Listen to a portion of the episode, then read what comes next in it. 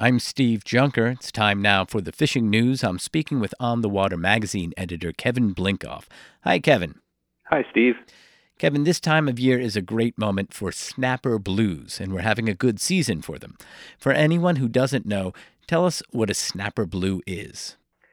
Sure. Well, a snapper blue is really just a young bluefish. So lots of people like to fish for bluefish and catch them. Snapper blues are the ones that are less than a year old Right now, this time of year is when they show up in our waters, and they tend to be somewhere between 6 to 10 inches long.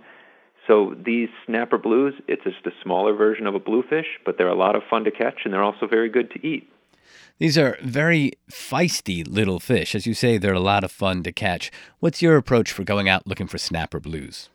Well, just like adult bluefish, they are aggressive. Even at a small size, they chase down small bait fish, and they tend to be easy to catch. So it's a good thing if you want to take someone who's new to fishing or someone young and that you want to get some action.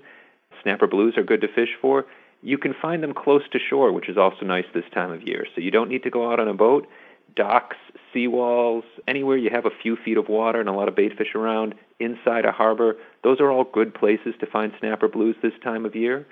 And when it comes to fishing for them, you can use a small piece of bait, squid, or a piece of uh, minnow or fish, or a small shiny lure. Again, these snapper blues are only 6 to 10 inches long. So freshwater gear and lures that you would think of maybe using for trout work really well on snapper blues. One of the nice things with snapper blues is when you get into them, you tend to get into a bunch of them. And because they're small fish, you can catch a bunch of them and cook them up, and they make a great meal. Tell us how you like to cook snapper blues. Well, first, let me say, even though you can catch a lot of them, the rules of bluefish still apply, so you're allowed to keep 10 of them. So that applies even if they're small snapper blues or big ones. And that seems like a lot to me. 10 snapper blues is a good meal for more than one person. So, yes, that is plenty. I wouldn't see any reason to take more than you can eat.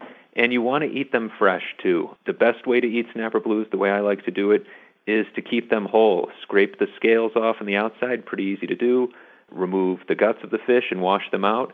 And then dredge them in flour and pan fry them. Squeeze of lemon over the top, salt and pepper. Keep it pretty simple Unlike big bluefish, which some people say has too strong of a fishy flavor or can be oily, these young snapper blues have a much milder taste. Most people like them very much, and you can eat them right off the bone. Delicious, fresh tasting, succulent fish without any of that strong, off putting fish flavor. Let's round up the fishing action. What are you hearing? What should we be looking for heading out this weekend? Well, we've been hearing some complaints that the albie fishing has been a little spotty. That's typical this time of year. You got weather coming through, it might move the fish around, they can be tough to find. Bonito and Spanish mackerel have been a little bit more consistent.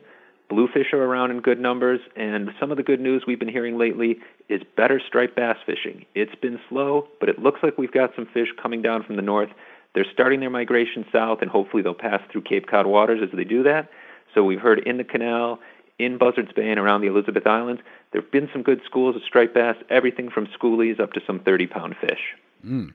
For more on fishing the Cape and the islands, check out the fishing forecast at onthewater.com. Kevin Blinkoff, thanks a lot.